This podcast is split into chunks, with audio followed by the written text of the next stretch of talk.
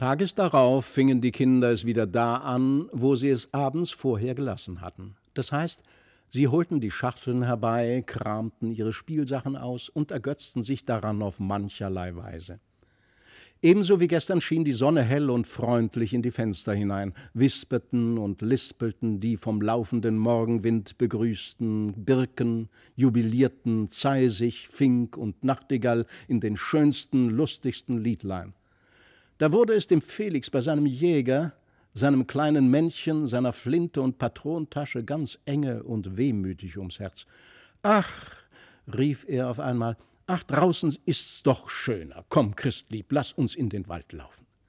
Christlieb hatte eben die große Puppe ausgezogen und war im Begriff, sie wieder anzukleiden, welches ihr viel Vergnügen machte. Deshalb wollte sie nicht heraus, sondern bat lieber Felix, wollen wir denn nicht noch hier ein bisschen spielen? Weißt du was, Christlieb? sprach Felix, wir nehmen das Beste von unseren Spielsachen mit hinaus. Ich schnalle meinen Hirschfänger um und hänge das Gewehr über die Schulter. Da sehe ich aus wie ein Jäger. Der kleine Jäger und Harfenmännlein können mich begleiten. Du, Christlieb, kannst deine große Puppe und das Beste von deinen Gerätschaften mitnehmen. Komm nur, komm. Christlieb zog hurtig die Puppe vollends an, und nun liefen beide Kinder mit ihren Spielsachen hinaus in den Wald, wo sie sich auf einem schönen grünen Plätzchen lagerten. Sie hatten eine Weile gespielt, und Felix ließ eben das Harfenmännlein sein Stückchen orgeln, als Christlieb anfing Weißt du wohl, lieber Felix, dass dein Harfenmann gar nicht hübsch spielt? Hör nur, wie das hier im Walde hässlich klingt, das ewige Ting, Ting, Ping, Ping. Die Vögel gucken so neugierig aus den Büschen, ich glaube, sie halten sich ordentlich auf über den albernen Musikanten, der hier zu ihrem Gesange spielen will. Felix drehte stärker und stärker an der Schraube und rief endlich Du hast recht, Christlieb. Es klingt abscheulich, was der kleine Kerl spielt. Was können mir seine Dienerchen helfen? Ich schäme mich ordentlich vor dem Finken dort drüben, der mich mit solch schlauen Augen anblinzelt. Aber der Kerl soll besser spielen, soll besser spielen. Und damit drehte Felix so stark an der Schraube, dass krach, krach der ganze Kasten in tausend Stücke zerbrach, auf dem das Harfenmännlein stand und seine Arme zerbröckelt herabfielen. Oh, oh, rief Felix. Ach, das Harfenmännlein, rief Christlieb. Felix beschaute einen Augenblick das zerbrochene Spielwerk, sprach dann es war ein dummer, alberner Kerl, der schlechtes Zeug aufspielte und Gesichter und Diener machte wie fetter Pumphose und warf den Harfenmann weit fort in das tiefste Gebüsch. Da lob ich mir meinen Jägersmann, sprach er weiter, der schießt einmal über das andere ins Ziel. Nun ließ Felix den kleinen Jäger tüchtig exerzieren. Als das eine Weile gedauert, fing Felix an, Dumm ist's doch, dass der kleine Kerl immer nur nach dem Ziele schießt, welches, wie Papa sagt, gar keine Sache für einen Jägersmann ist. Der muss im Walde schießen, nach Hirschen, Rehen, Hasen, und sie treffen im vollen Lauf. Der Kerl soll nicht mehr nach dem Ziele schießen. Damit brach Felix die Zielscheibe los, die vor dem Jäger angebracht war. Nun schieß ins Freie, rief er aber er mochte an dem Fädchen ziehen, so viel als er wollte. Schlaff hingen die Arme des kleinen Jägers herab. Er legte nicht mehr die Büchse an, er schoss nicht mehr los. Haha, rief Felix, nach dem Ziel in der Stube, da konntest du schießen. Aber im Walde, wo des Jägers Heimat ist, da geht's nicht. Fürchtest dich auch wohl vor Hunden und würdest, wenn einer käme, davonlaufen mitsamt deiner Büchse, wie fetter Pumphose mit seinem Säbel. Ei, du einfältiger, nichtsnutziger Bursche! Damit schleuderte Felix den Jäger dem Harfenmännlein nach ins tiefe Gebüsch. Komm, lass uns ein wenig laufen, sprach er dann zu Christlieb. Ach ja, lieber Felix, erwiderte diese, meine schöne Puppe soll mitlaufen. Das wird ein Spaß sein. Nun fasste jeder, Felix und Christlieb, die Puppe an einem Arm, und so ging's fort in vollem Laufe durchs Gebüsch den Hügel herab und fort und fort bis an den mit hohem Schilf umkränzten Teich, der noch zu dem Besitztum des Herrn Thaddäus von Brakel gehörte und wo er zuweilen wilde Enten zu schießen pflegte. Hier standen die Kinder still, und Felix sprach Lass uns ein wenig passen, ich habe ja nun eine Flinte. Wer weiß, ob ich nicht im Röhricht eine Ente schießen kann, so gut wie der Vater. In dem Augenblick schrie aber Christlieb laut auf. Ach, meine Puppe, was ist aus meiner schönen Puppe geworden? Freilich sah das arme Ding ganz miserabel aus. Weder Christlieb noch Felix hatten im Laufen die Puppe beachtet, und so war es gekommen, dass sie sich an dem Gestrüpp die Kleider ganz und gar zerrissen, ja beide Beinchen gebrochen hatte. Von dem hübschen Wachsgesichtchen war auch beinahe keine Spur. So zerfetzt und hässlich sah es aus. Ach, meine Puppe, meine schöne Puppe, klagte Christlieb. Da siehst du nun, sprach Felix, was für dumme Dinger uns die fremden Kinder mitgebracht haben. Das ist ja eine ungeschickte, einfältige Trine, deine Puppe, die nicht einmal mit uns laufen kann, ohne sich gleich alles zu zerreißen und zerfetzen. Gib sie nur her. Christlieb reichte die verunstaltete Puppe traurig dem Bruder hin und konnte sich eines lauten Schreies, ach, ach, nicht enthalten, als der sie ohne weiteres fortschleuderte in den Teich. Gräme dich nur nicht, tröstete Felix die Schwester, gräme dich nur ja nicht um das alberne Ding, schieße ich eine Ente, so sollst du die schönsten Federn bekommen, die sich nur in den bunten Flügeln finden wollen. Es rauschte im Röhricht, da legte stracks Felix eine hölzerne Flinte an, setzte sie aber in demselben Augenblick wieder ab und schaute nachdenklich vor sich hin. Bin ich nicht auch selbst ein törichter Junge? fing er dann leise an. Gehört denn nicht zum Schießen Pulver? und Blei, und habe ich denn beides? Wozu ist überhaupt das dumme, hölzerne Ding? Und der Hirschfänger, auch von Holz, der schneidet und sticht nicht. Des Vetters Säbel war gewiss auch von Holz. Deshalb mochte er ihn nicht ausziehen, als er sich vor dem Sultan fürchtete. Ich merke schon, Vetter Pumphose hat mich nur zum Besten gehabt mit seinen Spielsachen, die was vorstellen wollen und nichtsnütziges Zeug sind. Damit schleuderte Felix Flinte, Hirschfänger und zuletzt noch die Patrontasche in den Teich. Christlieb war doch betrübt über den Verlust der Puppe, und auch Felix konnte sich des Unmuts nicht erwehren. So schlichen sie nach Hause. Und als die Mutter frug, Kinder, wo habt ihr eure Spielsachen, erzählte Felix ganz treuherzig, wie schlimm er mit dem Jäger, mit dem Harfenmännlein, mit Flinte, Hirschfänger und Patrontasche, wie schlimm Christlieb mit der Puppe angeführt worden. Ach, rief die Frau von Brakel halb erzürnt, ihr einfältigen Kinder, ihr wisst nur nicht mit den schönen, zierlichen Sachen umzugehen. Der Herr Thaddäus von Brakel, der Felixens Erzählung mit sichtbarem Wohlgefallen angehört hatte, sprach aber: Lasse die Kinder nur gewähren. Im Grunde genommen ist's mir recht lieb, dass sie die fremdartigen Spielsachen, die sie nur verwirrten und beängstigten, los sind. Weder die Frau von Brakel noch die Kinder wussten, was der Herr von Brakel mit diesen Worten eigentlich sagen wollte. Felix und Christlieb waren in aller Frühe nach dem Walde gelaufen.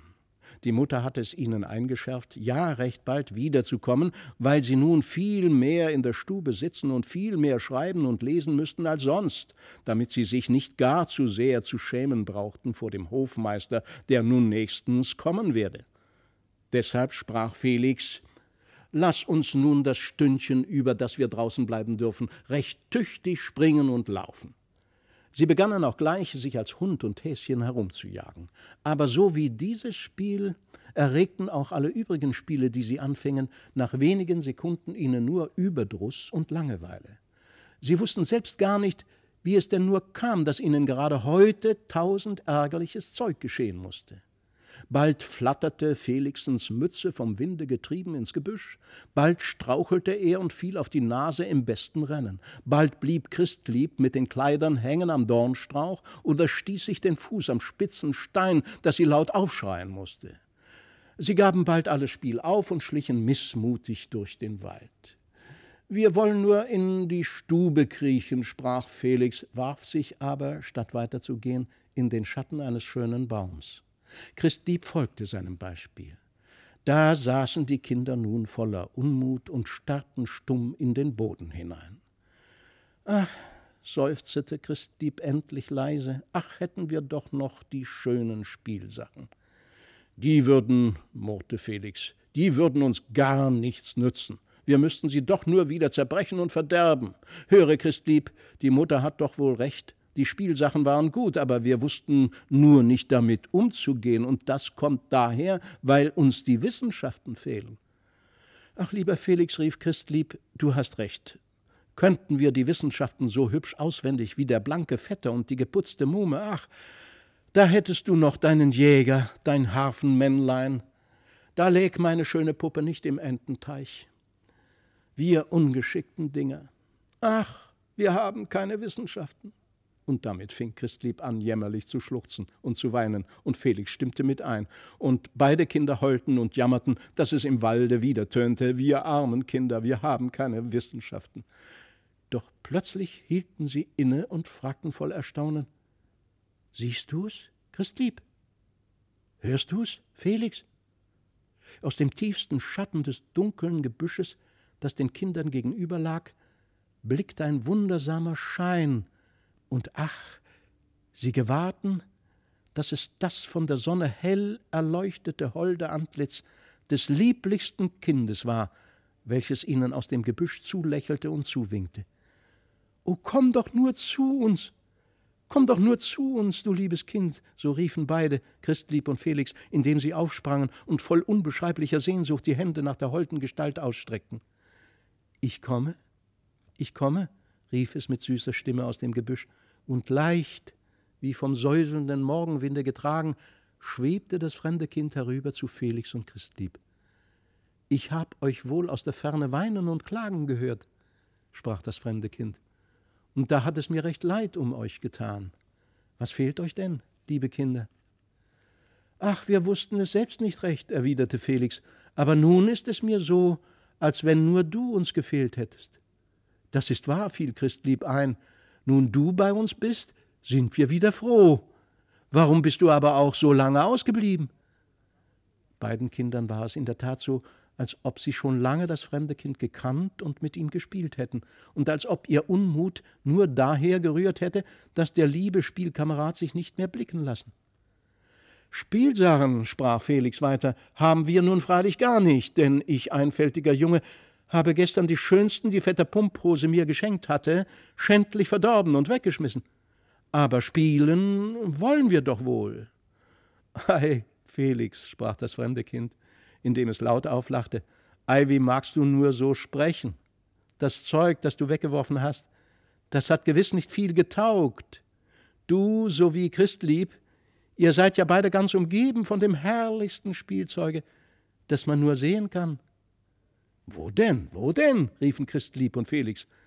Schaut doch um euch, sprach das fremde Kind.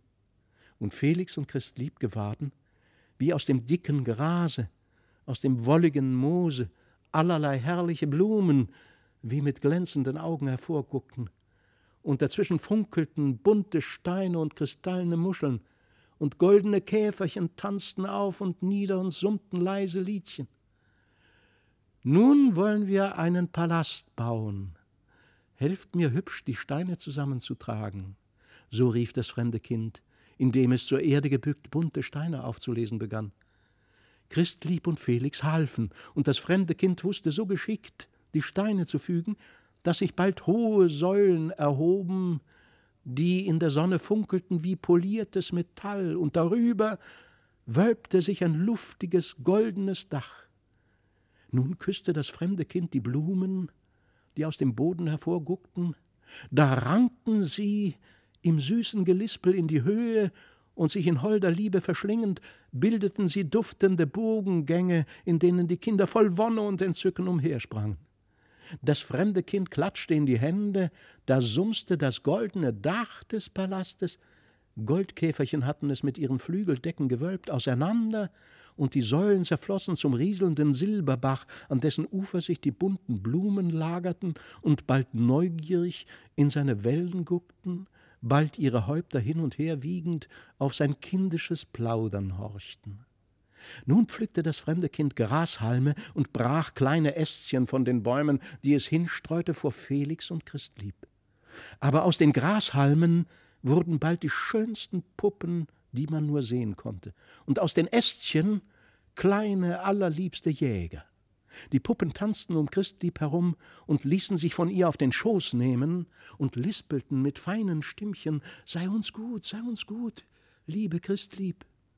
Die Jäger tummelten sich und klirrten mit den Büchsen und bliesen auf ihren Hörnern und riefen: Hallo, Hallo, zur Jagd, zur Jagd!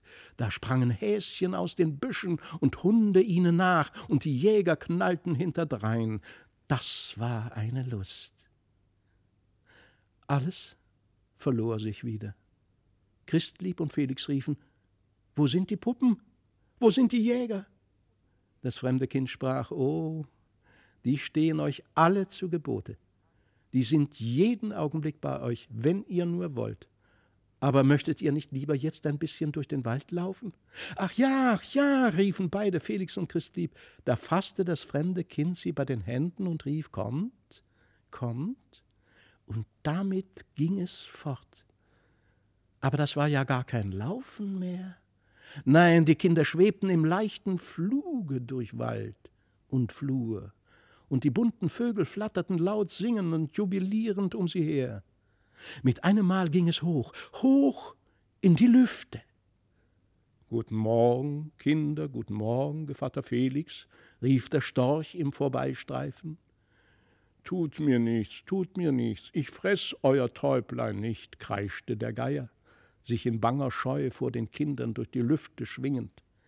Felix jauchzte laut, aber der Christlieb wurde bange.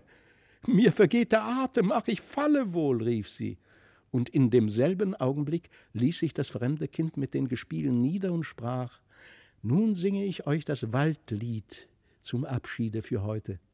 Morgen komm ich wieder. Nun nahm das Kind ein kleines Waldhorn hervor, dessen goldene Windungen beinahe anzusehen waren wie leuchtende Blumenkränze, und begann darauf so herrlich zu blasen, dass der ganze Wald wundersam von den lieblichen Tönen widerhallte.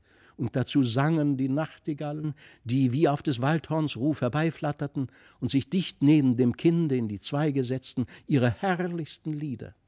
Aber plötzlich verhallten die Töne mehr und mehr und nur ein leises Säuseln quoll aus den Gebüschen, in die das fremde Kind hineingeschwunden. Morgen, morgen kehr ich wieder, so rief es aus weiter Ferne den Kindern zu, die nicht wussten, wie ihnen geschehen. Denn solch innere Lust hatten sie nie empfunden. Ach, wenn es doch nur schon wieder morgen wäre, so sprachen beide Felix und Christlieb, indem sie voller Hast zu Hause liefen, um den Eltern zu erzählen, was sich im Walde begeben. Beinahe möchte ich glauben, dass den Kindern das alles nur geträumt hat, so sprach der Herr Thaddäus von Brakel zu seiner Gemahlin, als Felix und Christlieb ganz erfüllt von dem fremden Kinde nicht aufhören konnten, sein holdes Wesen, seinen anmutigen Gesang, seine wunderbaren Spiele zu preisen. Denke ich aber wieder daran, fuhr Herr von Brakel fort, dass beide doch nicht auf einmal und auf gleiche Weise geträumt haben können, so weiß ich am Ende selbst nicht, was ich von dem allen denken soll. Zerbrich dir den Kopf nicht, o oh mein Gemahl, erwiderte die Frau von Brakel. Ich wette, das fremde Kind ist niemand anders als Schulmeisters Gottlieb aus dem benachbarten Dorfe. Der ist herübergelaufen und hat den Kindern allerlei tolles Zeug in den Kopf gesetzt, aber das soll er künftig bleiben lassen.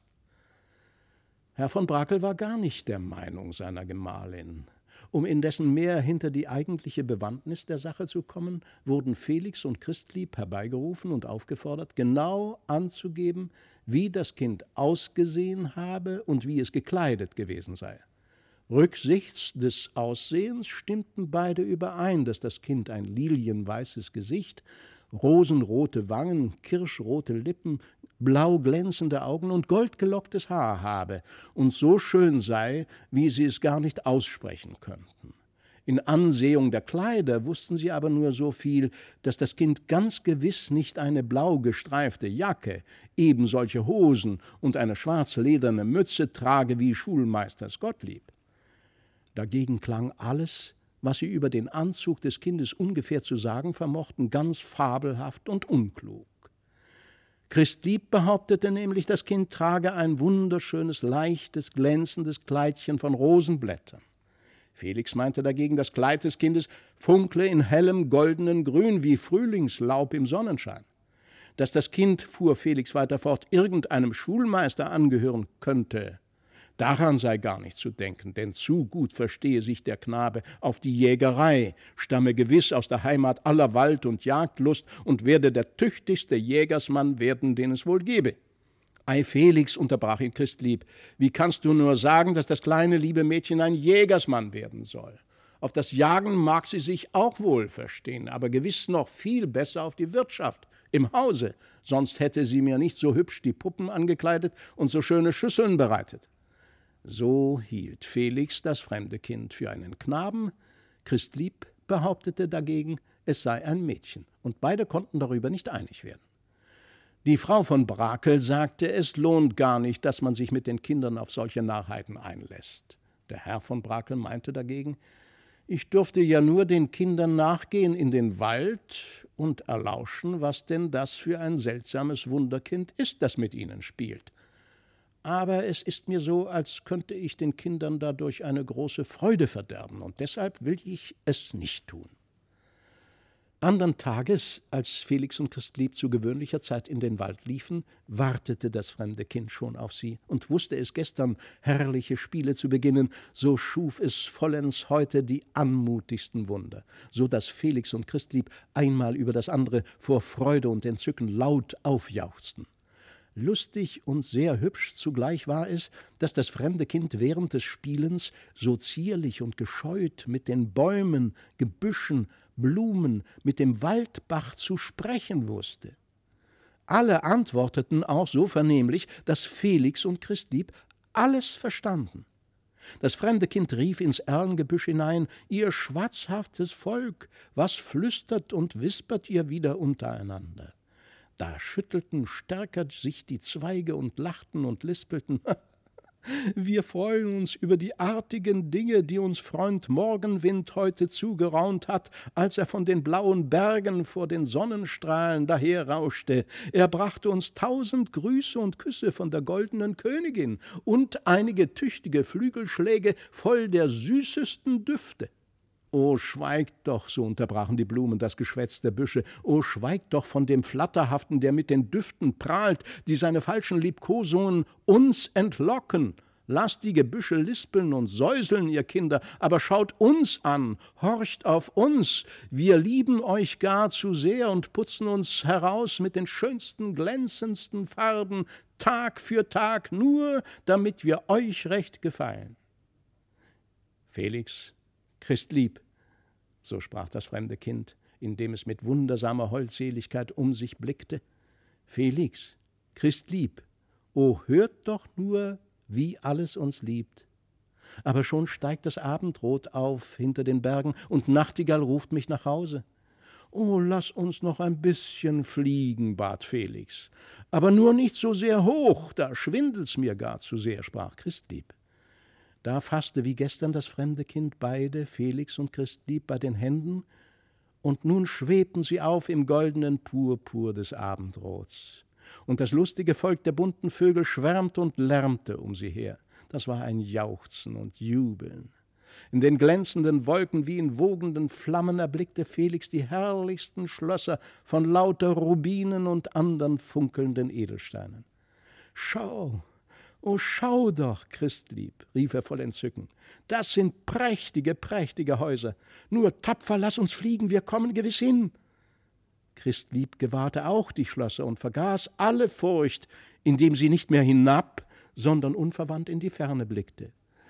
Das sind meine lieben Luftschlösser, sprach das fremde Kind. Aber hin kommen wir heute wohl nicht mehr. Felix und Christlieb waren wie im Traume und wussten selbst nicht, wie es geschah, dass sie unversehens sich zu Hause bei Vater und Mutter befanden.